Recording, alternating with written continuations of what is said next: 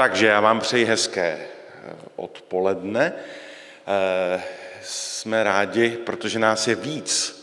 My jsme se před chvíli ještě báli, že nás bude víc než vás, ale eh, nás je víc, tak vám přejeme hezký čas na semináři, který má název Křesťanství bez bariér. A jestli byste nám mohli pomoct tím, že první bariéru odbouráme, jestli byste mohli blíž k nám, to by nám udělalo radost. My, eh, my žel musíme zůstat na mikrofonu, protože se to nahrává. Takže to je... Tak já vám moc děkuju. To jsme si udělali praktické cvičení.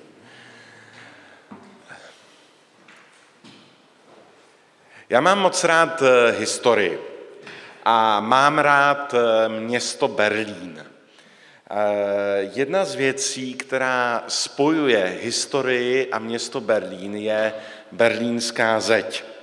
A je to zeď, která byla postavena 13. Eh, srpna 1961 na rozkaz tehdejšího vedení komunistické strany Německé demokratické republiky a z ničeho nic rozdělila město na dvě části.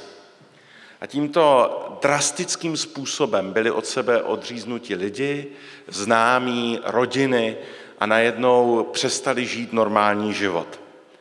A obyvatelé západního Berlína eh, bydleli najednou v obehnaném ostrově, eh, ze kterého se zpočátku mohli dostat pouze letadlem. Zeď byla v podstatě nepřekonatelnou bariérou, která znemožňovala na obou stranách normální život. A bariérou, která znemožňuje normální život, může být i to, že se vám narodí třeba postižený syn, že neslyšíte, nebo že jste odmala na vozíčku. Ve chvíli, kdy eh, nám s ženou oznámili, co jsme už tak trošku delší čas eh, tušili, že náš syn má poruchu autistického spektra, tak se přiznám, že nám ještě úplně jako nedocházelo, co to pro naši rodinu znamená. Nedocházelo nám, že to znamená nepochopení rodiny, že to znamená omezení na minimum jakéhokoliv společenského života, že to je asistentka od mateřské školy a já nevím, jak dlouho to ještě bude trvat, že to jsou agresivní a depresivní stavy dítěte, kdy vy jako rodič jste úplně totálně bezmocní a prostě nemáte na to, že to znamená neustálou péči, dozor a to ovlivní hodně silně váš soukromý a pracovní život. A najednou jsme zjistili, že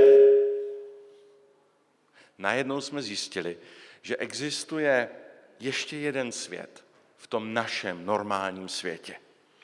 Zjistili jsme, že už asi nikdy nebudeme jako rodina fungovat normálně. A například na dovolenou, prosím vás, my musíme jezdit pouze na pět dní, protože pátý den u našeho syna e, nastávají poměrně vážné zdravotní komplikace a v tu chvíli prostě už my nic neuděláme. A najednou jsme v podstatě zjistili, že kolem nás je zeď, že kolem nás jsou bariéry. Ježíš Kristus mě vždycky fascinoval tím, že jakékoliv bariéry, jakékoliv zdi, které se objevují v lidském životě, boural.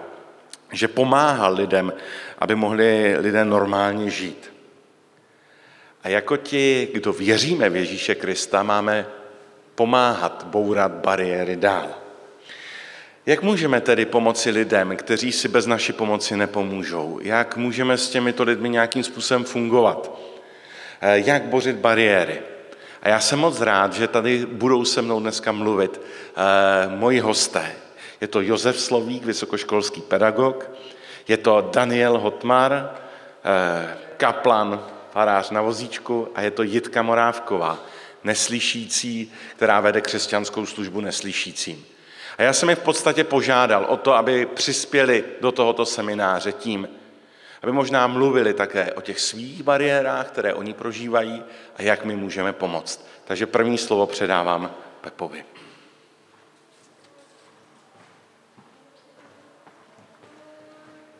Tak, dobré odpoledne. Eh, já se přiznám, že mě strašně zajímalo, proč jste sem přišli, jo, každý z vás. Ale nemáme čas na to, abyste nám to teďka sdělovali, tak když to někdo budete chtít mi říct, tak já budu rád, když pak mi to třeba přijdete říct, protože mě to fakt zajímá, proč se na tahle skupina vaše, nebo vy jednotlivci jste si vybrali tenhle seminář. A jak vidíte, tak jako jste takovou trošku výjimkou asi na tom festivalu v tom množství lidí. Že jo? Takže o to víc mě ty důvody zajímají. Tak každopádně, eh, já udělám takový krátký úvod jenom a potom hlavně dám prostor Danielovi a Jitce, nebo v opačném pořadí Jitce a Danielovi, kteří vám řeknou zkušenosti z vlastního života, což je ještě mnohem cenější. Já budu mluvit jako člověk, který nezažil mm, dá se říct, nějaký závažný a viditelný a zjevný handicap, eh, i když těmi lidmi s handicapem pracuju už léta. Oni budou mluvit vlastní životní zkušenosti i o tom, na co člověk naráží, když má nějaký handicap, eh, na jaké bariéry naráží v křesťanském prostředí. Takže nejprve, nejprve mm, co vlastně všechno může ten handicap znamenat. Eh, asi když se řekne člověk s handicapem, člověk s postižením, eh, když se řekne možná bariéra, bezbariérovost, tak vás mnohé napadne někdo se zdravotním, takzvaně zdravotním postižením. S tím máte asi jako největší zkušenost a možná, že před sebou v té chvíli vidíte člověka na vozíku nebo člověka s smyslovým postižením, možná nevidomého, kterého jste potkali někde, možná někoho neslyšícího, možná někoho s mentálním postižením, s psychickým onemocněním, možná někoho s narušenou komunikační schopností a podobně. Eh, asi menší eh, skupina už by si představila někoho eh, se sociálním znevýhodněním. Člověka, který je třeba etnicky, socioekonomicky nebo sociokulturně znevýhodněn. Jo? Mm, takových lidí nebývá ten handicap jejich vnímán tak silně.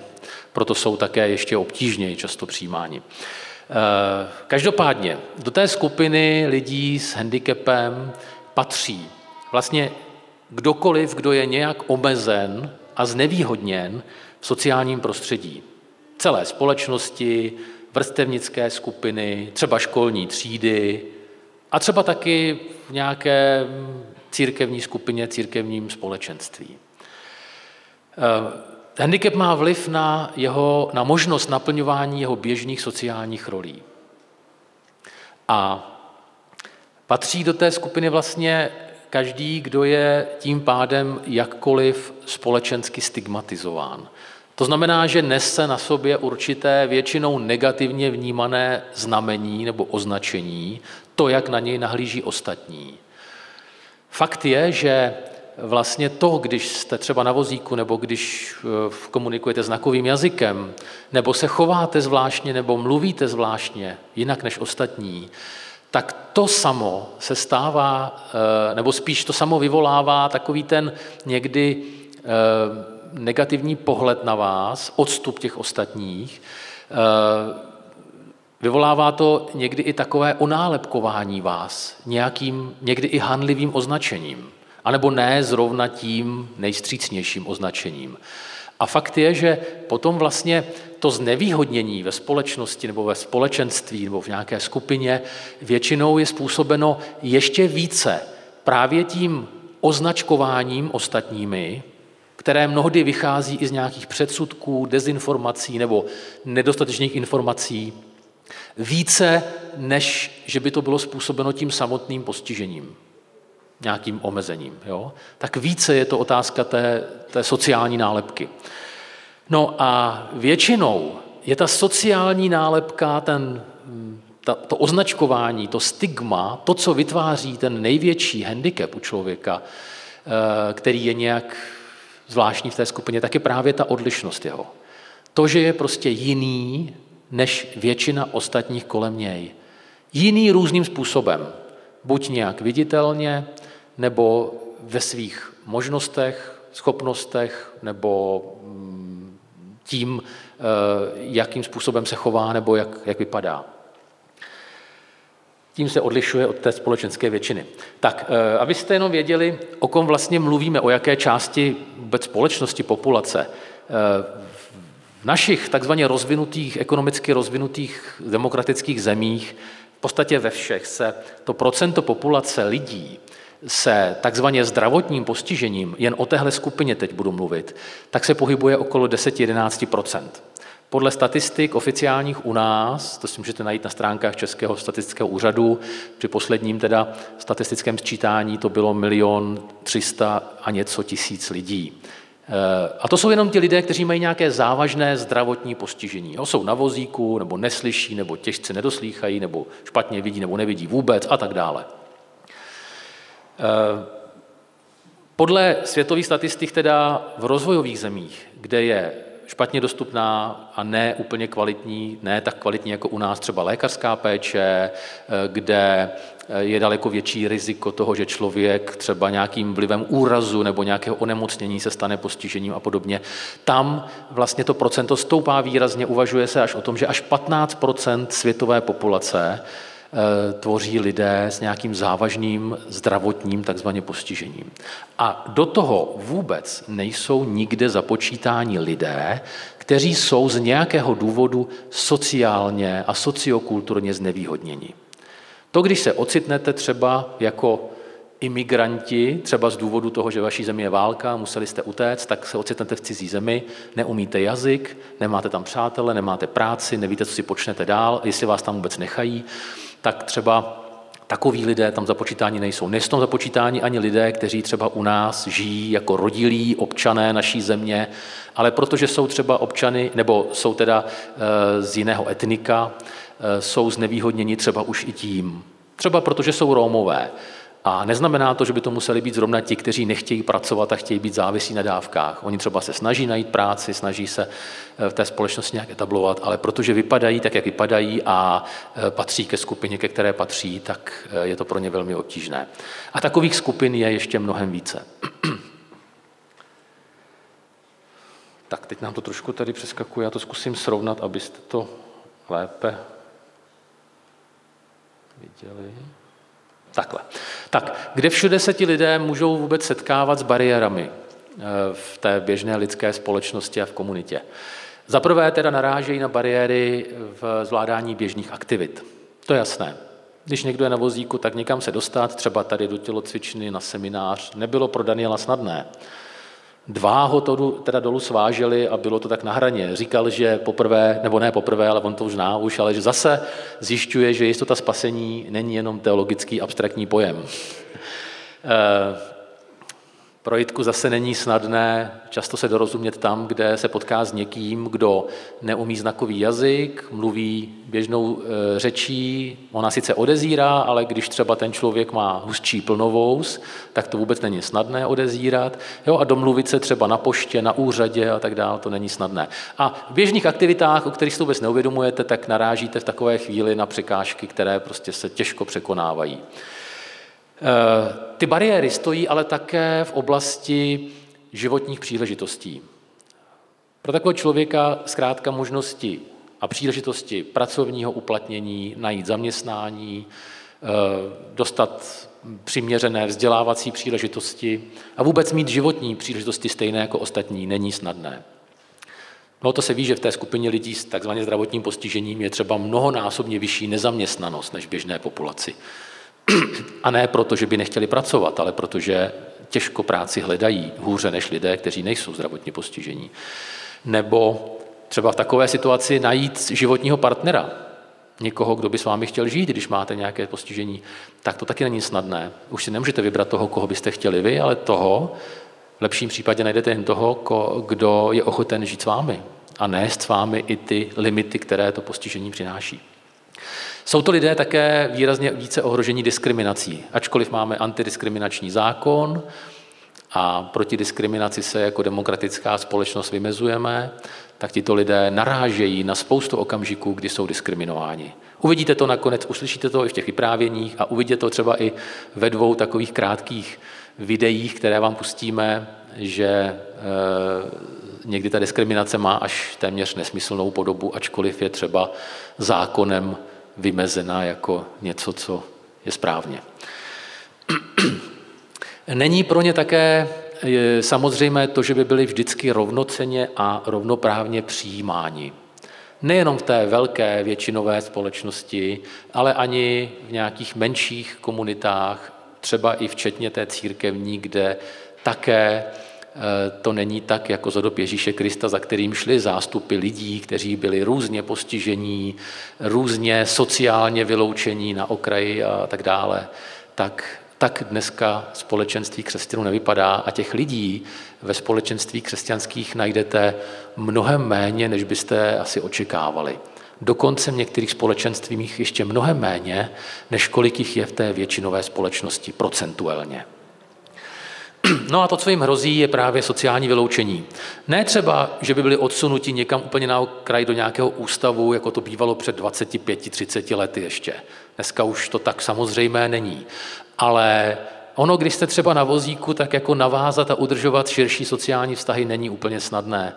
Ta vaše komunita přátel je úplně jiná, než ji má člověk, který si může kamkoliv zaběhnout, dojet a tak dále. Když neslyšíte a nemůžete komunikovat běžnou řečí, tak zase najdete jenom úzký okruh přátel mezi těmi, kteří komunikují tak jako vy protože mezi mluvícími, kteří nerozumí vám a vy nerozumíte jim, je to velice obtížné. A tak bychom mohli pokračovat dál. Eh, graficky se vysvětluje lépe, takže mám takových pár obrázků, snad to bude dobře vidět. Máme jako lidé tendenci vždycky být členy skupiny s těmi podobnými nám, nebo s těmi, kterým jsme my podobní, s kterými se rozumíme a máme mnoho společných znaků. Třeba to můžeme připodobnit barvou, takže nahledá, jako červení si hledáme ty, kteří jsou také červení. A snažíme se vytvořit vždycky skupinu, která je více méně homogenní, skupinu podobných lidí. A ti, kteří jsou jinak barevní, modří, žlutí, zelení, ti většinou zůstávají mimo okruh naší skupiny. Tomuhle se přirozeně, to se děje přirozeně a říká se tomu přirozená tendence k sociálnímu vyloučení, k sociální exkluzi. To se dělo v historii vždycky, děje se to i dnes a asi se to bude dít i nadále. E, ta společnost, ve které žijeme, se vlivem těch demokratických tendencí, hlavně po druhé světové válce, pokusila e, tu situaci začít měnit z různých důvodů a a to zkusím zase ještě posunout nějak lépe.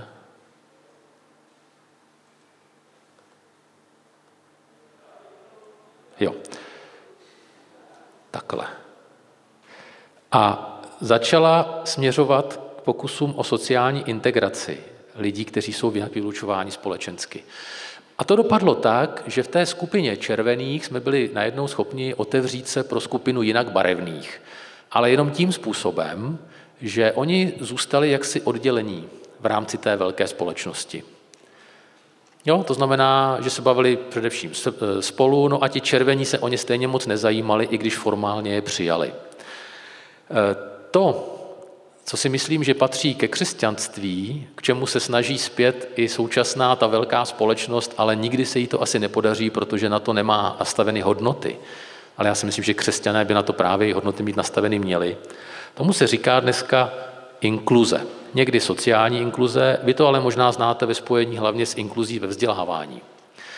Tam to probíhá takovým trošku divokým a zvláštním způsobem, ale ta myšlenka samotná není špatná a spěje k tomu, co vidíte na tomhle obrázku. Že to společenství, které bychom mohli vytvářet, a já si myslím, že by to mělo být v rámci křesťanské církve třeba takhle nakonec přirozené, protože myslím, že to je i model Božího království, tak to je společenství, kde už nezáleží na tom, jestli jste červení, modří, žlutí, bílí, zelení. A kde červení nevyhledávají jenom červené, ale jsou schopni komunikovat i s modrými, žlutými, zelenými, jsou schopni vnímat jejich, život, jejich osobnostní kvality, jejich potenciál, jsou ochotni nechat se jimi obohacovat a obohacovat je, ať jsou jakkoliv barevní. A tak se vlastně potom ani nepozná, která barva je ta důležitější méně důležitá, protože všechny barvy, to znamená všechny typy lidí, všechny osobnosti, všichni jednotlivci jsou stejně důležití v té skupině a stejně rovnoceně přijímaní.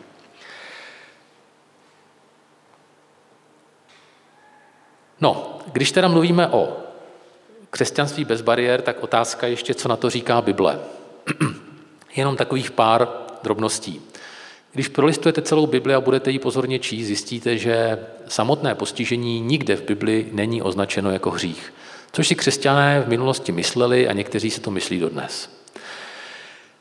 Eh, handicap neznamenal nikdy také, že by eh, Bůh člověka odmítal. Bůh s lidmi, které označujeme jako lidi s handicapem, podle toho, co je napsáno v Bibli, jednoznačně přijímá, počítá s nimi a to jak v současnosti, tak i v budoucnosti. Máte tady pár veršů, do kterých se můžete podívat, když budete chtít pár míst v Bibli. A co je ještě zajímavější, dokonce Ježíš Kristus s takovými lidmi sám stotožňuje. Říká, že tam, kde se s nimi potkáme, tak se můžeme potkávat přímo s ním. Což je, myslím, docela, docela silný, silný znak toho, jak Bůh na takové lidi pohlíží. Eh, v křesťanství samotném jinak eh, vůči lidem s jakýmkoliv znevýhodněním nacházíme v Bibli jednoznačnou výzvu k zákazu, k odmítání jakékoliv diskriminace. Je to většinou vyjadřováno takovým zástupným symbolem skupiny vdov a sirotků, což v té době byli ti nejvíce handicapovaní ve společnosti vlastně, nebo jedni z nejvíce handicapovaných. Tedy neutiskovat vdovu a sirotka, že jo? to je přímo zákaz velice důležitý. Zároveň tam nacházíme výzvy nebo až příkazy k milosedenství v různých podobách, kdy máme pamatovat na vdovy a sirotky. Eh, no a také je důležité to, že eh, pozvání evangelia platí pro všechny. To znamená, církev by mělo být společenství inkluzivní, nikoliv exkluzivní. Když je něco exkluzivního, tak to není pro každého. Když dostanete exkluzivní nabídku tarifu na mobilní telefon, tak je to nabídka jenom pro vás, nebo pro nějaké VIP zákazníky, ale ne pro každého. Evangelium takové nikdy nebylo a není. No a křesťané se přesto snažili a snaží dodnes lidi, kteří jsou takzvaně postižení nebo handicapovaní, uzdravit. On to dělal teda i Ježíš, ale neuzdravil všechny a Myslím, že zajímavá je myšlenka, že když dneska to uzdravení není automatické, a ono už dlouho není automatické, že by se podařilo uzdravit trvalé člověka s nějakým závažným postižením, třeba modlitbou, tak ne, že by to nebylo možné, ale neděje se to běžně. Tak eh, myslím, že není špatné připomenout si myšlenku, že boží zázrak vlastně není to samotné uzdravení takového člověka. Boží zázrak je, když ho dokážeme bezpodmínečně přijmout takového, jaký je, protože přesně to Ježíš dělal. Vzpomenete-li si třeba na příběh, kdy uzdravil toho chromého, kterého spustili jeho kamarádi střechou dolů do domu, kde Ježíš kázal, tak to, co udělal nejprve, bylo, že ho bezpodmínečně přijal a odpustil mu hříchy. Ale protože ti kolem to chtěli vidět na vlastní oči, jak to vypadá, že vlastně, jestli mu ty hříchy opravdu odpustil, tak potom říká teprve staň, vezmi svoje lože a běž. Tak já na závěr jenom vám ještě chci nabídnout takových 5B, pět doporučení pro to, jak k lidem s handicapem přistupovat, jak měnit něco, aby naše společenství křesťanská byla otevřená pro každého, i pro ty, kdo mají nějaké znevýhodnění. Eh, ta první doporučení je vytvořit prostředí bezbariérovosti. Maximální bezbariérovosti. A to nejenom pro člověka na vozíku, té architektonické bezbariérovosti, ale taky bezbariérovosti komunikační, aby třeba i neslyšící mohl slyšet kázání v našich sporech, informační, aby třeba nevědomý člověk věděl, že děláte nějakou akci, protože na plagátech, které vyvěsíte, si to nepřečte. Jo? A aby mezi námi mohlo být přijato třeba i dítě s hyperaktivním syndromem, které neposedí, je jakoby zlobivé, ale ono rodiče ho nemůžou uklidit, protože to prostě nejde a tak dále. Eh, druhá rada, druhé pravidlo je vytvářet bezpečné prostředí. Lidé, kteří jsou společností většinou odmítáni nebo ne úplně přijímáni, tak potřebují, aby někam byli ochotni vstoupit, přijít, eh, potřebují pocit bezpečí. Někdy i úsměv, drobná pomoc nebo dobré slovo zbavuje strachu a snižuje bariéry. Třetí B je blízkost. Už jsem říkal, že tihle lidé mají většinou mnohem menší sociální síť, protože nemůžou jen tak eh, s mnoha lidmi navázat kontakt, když jim v tom brání nějaké limity. A tady je důležité, abychom jim byli jako křesťané na blízku, a to nejenom třeba v době bohoslužby, ale třeba i přes týden. Byli, byli jim přáteli, být jim bližními i v jiných situacích, než jenom při bohoslužbě. Čtvrté B je pamatovat na biblický pohled na člověka s handicapem. Žádný takový člověk nebyl nikdy Bohem odmítán kvůli svému handicapu. A poslední B, jsem přesvědčen, že budování církve jako božího těla, boží rodiny, i budoucnost církve v naší společnosti je ve společných rukou všech, kdo o následování Boha stojí. A tedy i včetně lidí s handicapem, protože oni, když Boha poznají, tak o něj taky velmi stojí. A jestliže za Ježíšem jich chodilo tolik, tak je otázkou, proč tomu tak dneska není. A je to otázka možná víc pro nás, než pro ně. A myslím, že to, co potřebují, je dostat k tomu právě i naším prostřednictvím příležitost.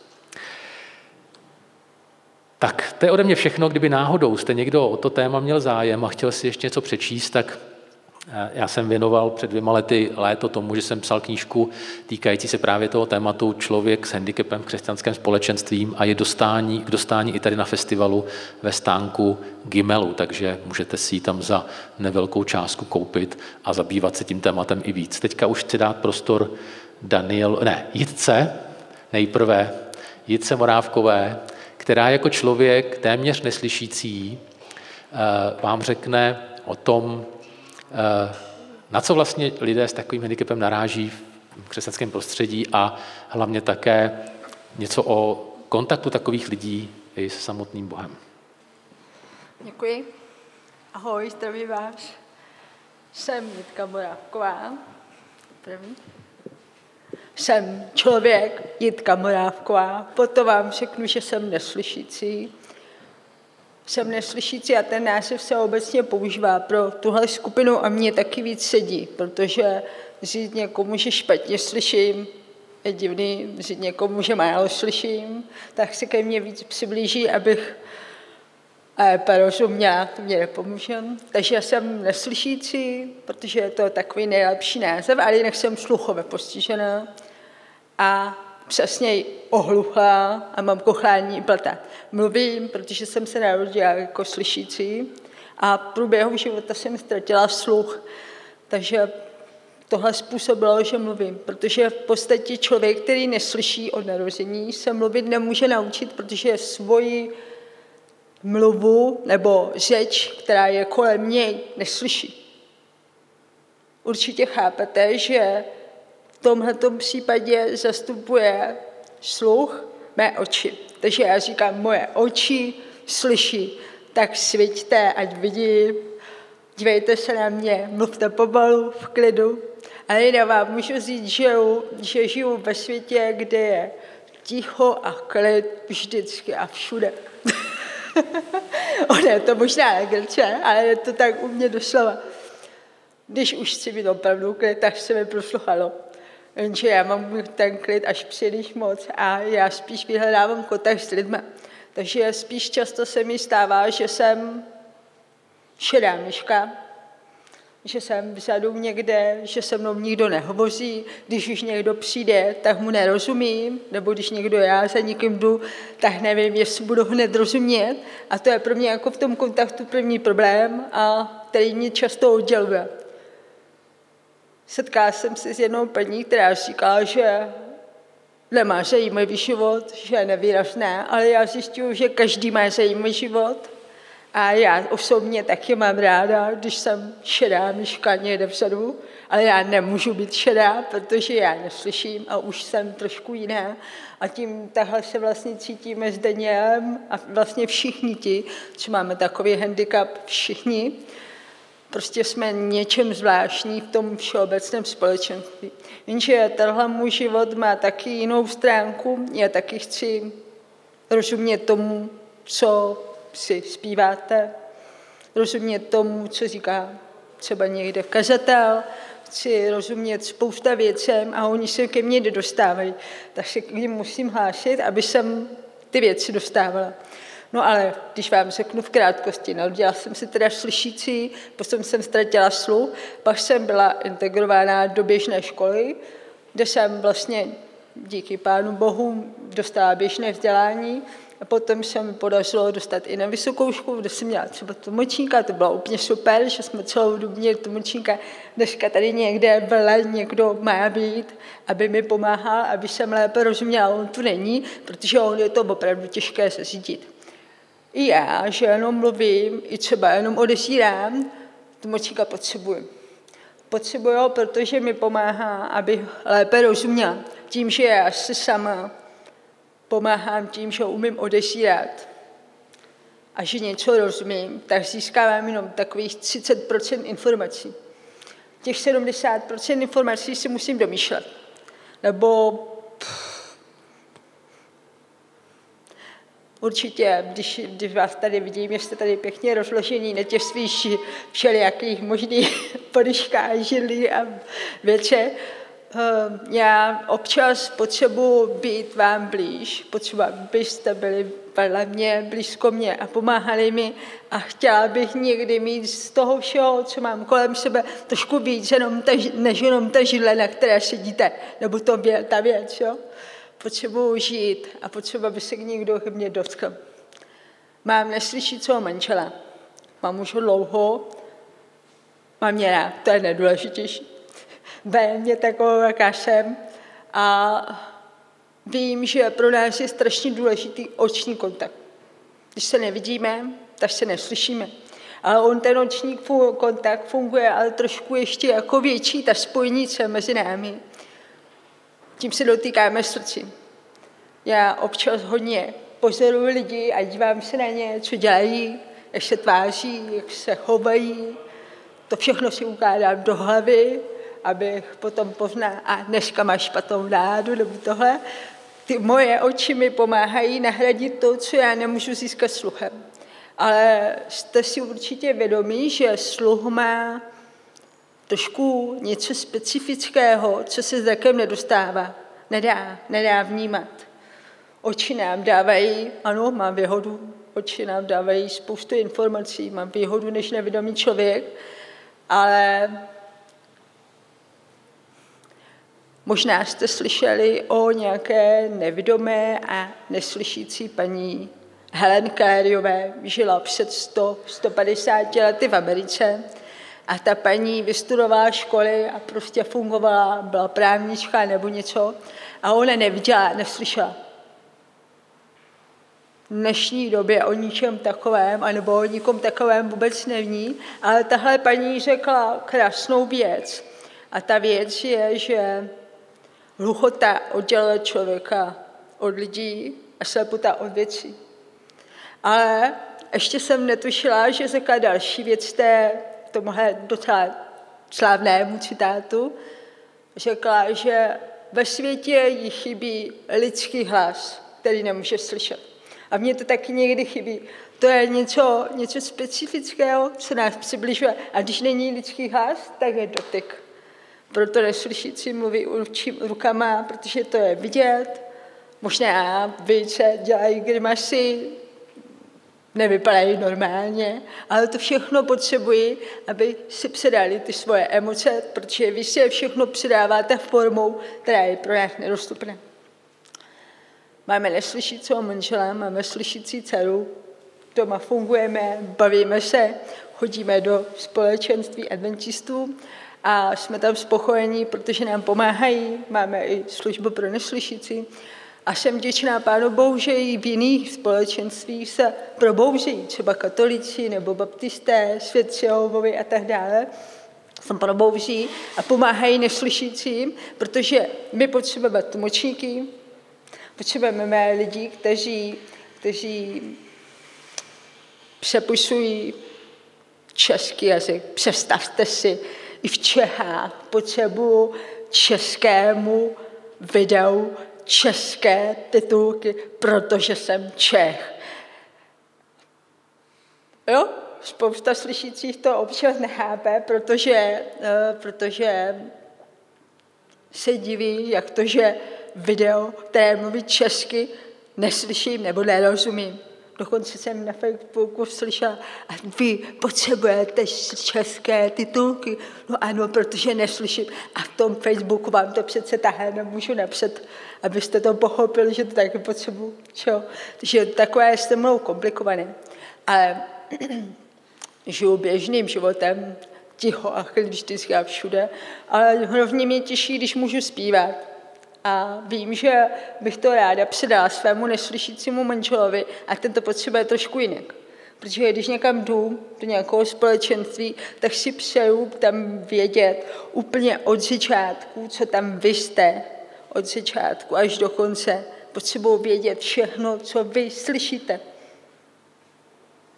To znamená, že potřebuji i tu močenou písničku, potřebuji prezentace, potřebuji informace, potřebuji informaci, že někomu tam vzadu zvoní telefon, proto se všichni otočili a podívali se tam.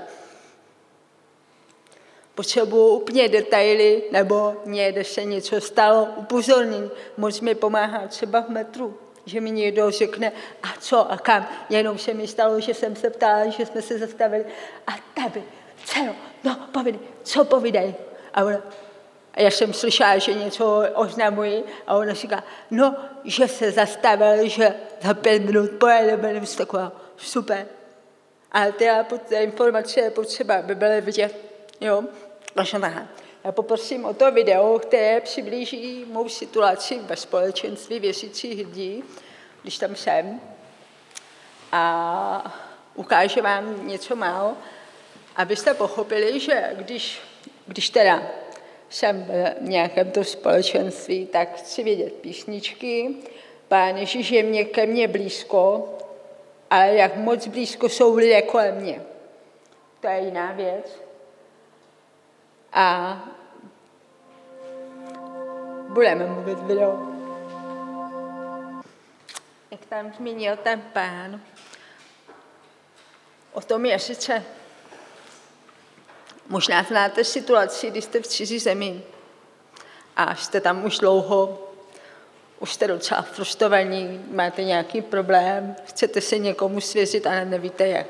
My tuhle situaci máme skoro denně denně s někým si něco nerozumíme, nemůžu běžně zvednout telefon a někam zavolat, ale ten jazyk je tam nositelem těch emocí. A jedině s tímhle, když se naučíte ten jazyk, tak se můžete dotknout srdce toho člověka. Takže vaše oči slyší, máte zdravé ruce, můžete pomáhat jakoukoliv formu, být tlumočníkem, naučte se znakový jazyk, i pár znaků stačí. Určitě víte, jak vás potěší, když vás cizí zemi pozdraví dobrý den nebo nějakým českým slovem. Vaše oči se rozhází, a vy něco umíte a dotknete se, tak i znaky. A víte, že umíte 50 znaků? Za znakové jazyka. Sice je pravda, že to není tak jednoduché, ale kde je vůle, je cesta, tak i vy můžete, protože já bych si ráda pomohla, ale můj slov už nefunguje. Asi takhle. Takže já děkuji za pozornost v tom semináři. Já věřím, že jednou Pán Ježíš přijde a já ho reálně prvně uslyším na vlastní uši. Uslyším krásnou hudbu, ale na druhou stranu jsem smutná, že spousta neslyšící mají dvě možnosti. Buď něco budou vidět a Pána Ježíše, až ho uvidí, budou se radovat, budou nadšení, uslyší a jiní se budou bát. A já bych si přála, aby těch lidí, kteří budou vědět, co ten zvuk znamená, aby bylo víc. A samo to nezvládnu, musíte pomáhat. Jste zdraví. Díky. Takhle tleskají neslyšící, takže můžete i takhle Jitka bude rozumět dobře. A já dám mikrofon už Danielovi, který vám řekne, jak to vypadá, když pracuje pastor na vozíku. Tady, tady doprostřed, zpátky. On, Daniel, jinak jezdí se svým elektrickým vozíkem, který má hydraulický a tam se dokáže zvednout nad všechny ostatní. Jo? nechci říkat povyšovat, ale zvednout, ale kvůli bariérám vstupu do téhle místnosti si ho dneska nemohl vzít, takže proto je na svém mechanickém. Já poprosím, abys mi hned pustil to video, které mám já připravený. Je to těžké být asistent, co?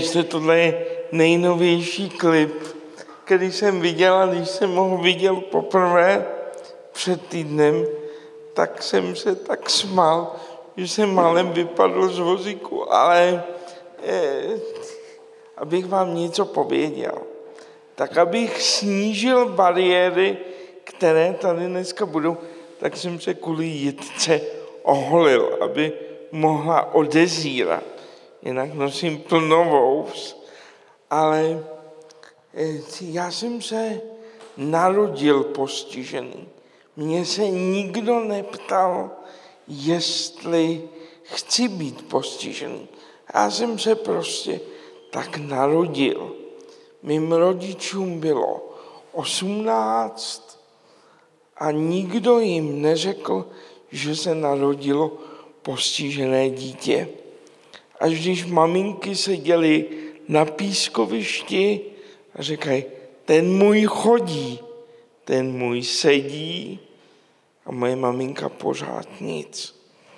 A pak šel tatínek za doktorem, chytil ho pod krkem a říká, tak co bude s tím naším synem? A on řekl, když nebude debil, budete rádi. Takže to byl rok 69. A jak už to bylo, tak tady to bylo tak, že postižený člověk musí do ústavu. Takže já jsem vyrůstal v Praze, v Vidličkárně a tam nás bylo 200. A teď vy, co chodíte do školy, tak moc neposlouchejte. Já jsem se řídil heslem užij si, co nejvíc můžeš, pak na to budeš vzpomínat. A další heslo bylo neuč se, život tě naučí. No, to se dalo domluvit. Nebudu líčit podrobnosti, já mám jenom 20 minut.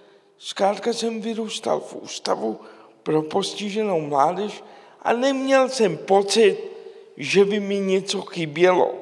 Když se setmělo, tak já byl šéf ústavu, vychovatel byl třídní nepřítel a když jsem chtěl někoho zmlátit, měl jsem kluky, který to udělali za mě, abych se já nedostal do průseru.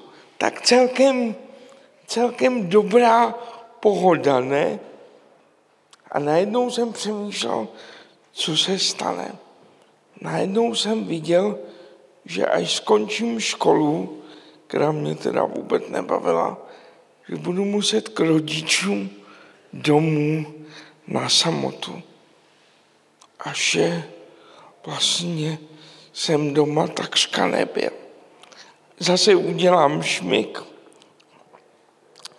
A když jsem takhle přemýšlel, tak jsem vlastně řekl, že ta společnost s náma nepočítá. A v 16 jsem se pokusil o sebevraždu. A když mě probrali a já jsem zjistil, že se mi to nepovedlo, tak vlastně jsem řekl, že se budu pokoušet tak dlouho, dokud se nepovede. A zkrátka dopadlo to dobře, jak vidíte. Sebevraždy se nepovedly a pak příš jsem uvěřil v Pane Ježíše Krista. A jeden kazatel mi říká, co budeš dělat? A já říkám, no budu ležet doma a koukat do stropu. Říká, tak to ne.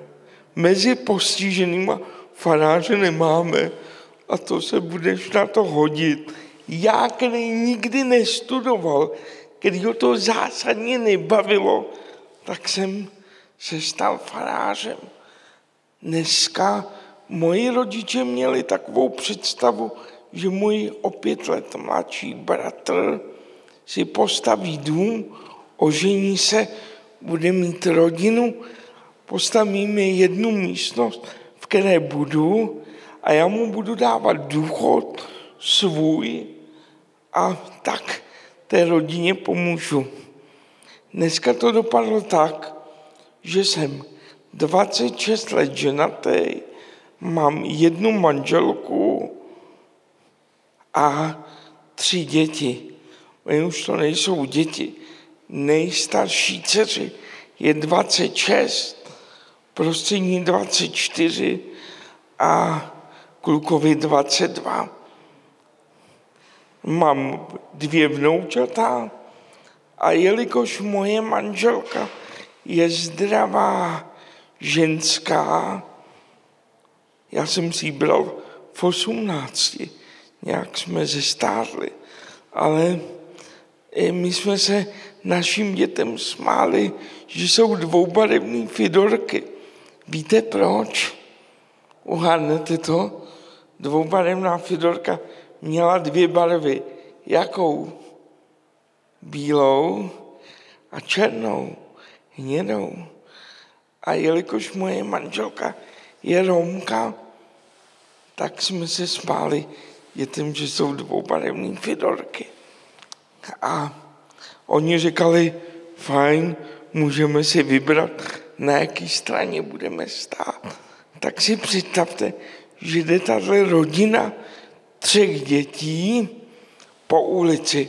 Manželka Romka vůči cikánům jsou předsudky, vůči vozíčkářům jsou předsudky, ještě vás lidi stopujou, jak jedete rychle. Takže já mám vozík, který jede 9 kilometrů za hodinu, ale nikomu to neříkejte, ať mi ho neseberou. A tahle rodina si jde po ulici a ještě se chechetá. A pak lidi zjistí, že tatínek není jenom vozíčkář, ale že je to farář. Vůči farářům jsou předsudky, že jo, Vítku? A takže, takže to tak bývá. A kdy mi vozík pomáhá, zrovna nedávno, před rokem, jsem byl v kriminále ve Valticích. Ne, že by mě konečně zase zavřeli, ale já tam šel dělat besedu. A teď mi na tu besedu přivedli 23 doživotně odsouzených chlapů. Teď oni přišli, teď si sedli a já nevěděl, jak mám začít. Tak říkám, víte, já sedím 50 let, kdo sedíte díl? Jeden se přihlásil. Já říkám, procházka za dobré chování není možná. Zkrácení trestu taky ne. A vypadá to na životí. A pak jsem jim vyprávěl, jak jsem uvěřil a dva se mi tam rozbrečeli. Takže může to, co vidíte negativně, může Bůh proměnit v dar, který vy jste denodenně nejradši vyhodili z okna. A jaké jsou bariéry v kostele, když někam přijdete, víte, když chce vozíčka do schromáždění, tak si nemůže říct, dneska najdu kostel. Musí být někdo, kdo ho tam dotlačí. A pak ještě, já nevím, kdo z vás jste katolík, zkuste zvednout ruku. Nestýte se. Kolik katolických kostelů je bez schodů? A teď si představte, že já jsem, jak jsem byl v Vidličkárně v Praze, když jsem uvěřil, tak jsem chtěl jít do kostela. Ale žádného křesťana jsem neznal. Tak jsem vyjel na Vyšehradu před ústav. Chytil jsem si někoho, kdo je věřící. To se nedá poznat. A říkám, odvezli jste mě někam do kostela. A co udělali lidi? Šoupli mě před katolický kostel, kde bylo 25 schodů a utekli. Takže já jsem pak musel typovat, kdo z těch mladých jde do toho kostela, aby mě vytáhl nahoru a pak jsem si ho musel hlídat, až farář skončí, aby mi ten člověk neutek, protože jsem zase potřeboval, potřeboval dolů. Takže to jsou takové bariéry. A pak, já nevím, jestli to znáte, přišlo takové charismatické uzdravovací doba, kdy se kde kdo modlil za mé uzdravení. A když to uzdravení nepřišlo, tak ty, co jsem za mě modlili, ode mě utekli, protože nevěděli, jak by mi to vysvětlili, že jsem na tom vozejku zůstal, i když jsme se modlili. Tak to jsou takové bariéry. Ale právě Pepa to nastínil. Jednak jsou technické bariéry, s kterými můžete zažít i spoustu legrace, ale nejhorší jsou ty bariéry, co si o vás lidi myslí. Když máte starý mobil, když máte černou kůži, nebo když jste adventista, že?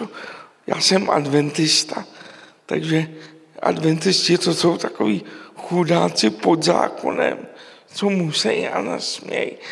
Tak, ale i to je omyl, jo. Takže, takže pozor, bariéry jsou ty, co vám připravují ty druzí, ale někdy bariéry stavíme i my mezi sebou, co si o těch druhých myslíme. A já jsem se naučil, že domněnka je matka všech průserů. Jo, takže, takže se nedomývejme dopředu a radši spolu mluvme, odstraníme tak bariéry. A nejlepší je, když přijdete a chcete mi pomoct, můžete říct, chci ti pomoct, ale nevím jak. A většina těch vozíčkářů vám umí říct. Na jítku nemusíte křičet, je to houby platný, ale mějte tušku a papír. Jestliže se nemůžete domluvit s tím odezíráním, a zkuste si psát.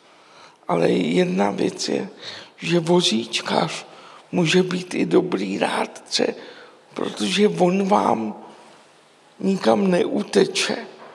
Může mít na vás dostatek času, když se potřebujete někomu svěřit. A když chcete vidět, co je dřina lásky, protože každá láska něco stojí.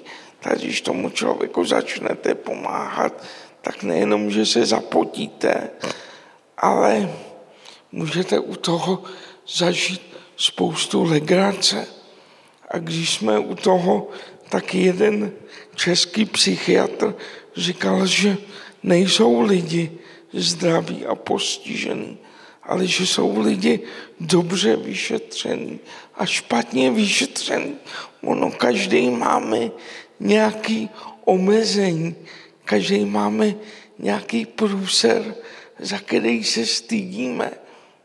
Na někom to je vidět, na někom ne.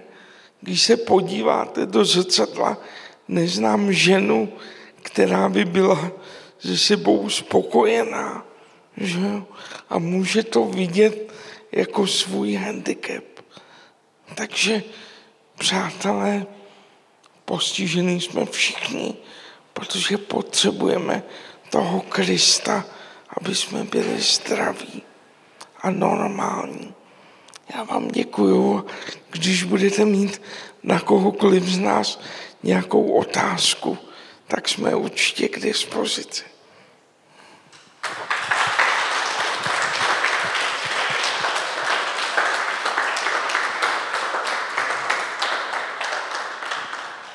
Já mám rád eh, jeden biblický příběh, který mluví o tom, že eh, Ježíš je na hoře s Petrem, Jakubem a Janem, jdou na horu proměnění a když eh, tam zažijou neuvěřitelnou věc, Petr, Jan, Jakub koukají na to, jak Ježíš se setká s Mojžíšem a s Eliášem. Je to něco neuvěřitelného, úžasná show.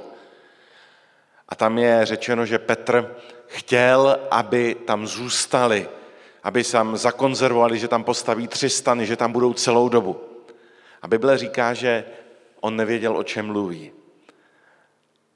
Pak se šli pod horu a tam byl obrovský zástup, který potřeboval Krista.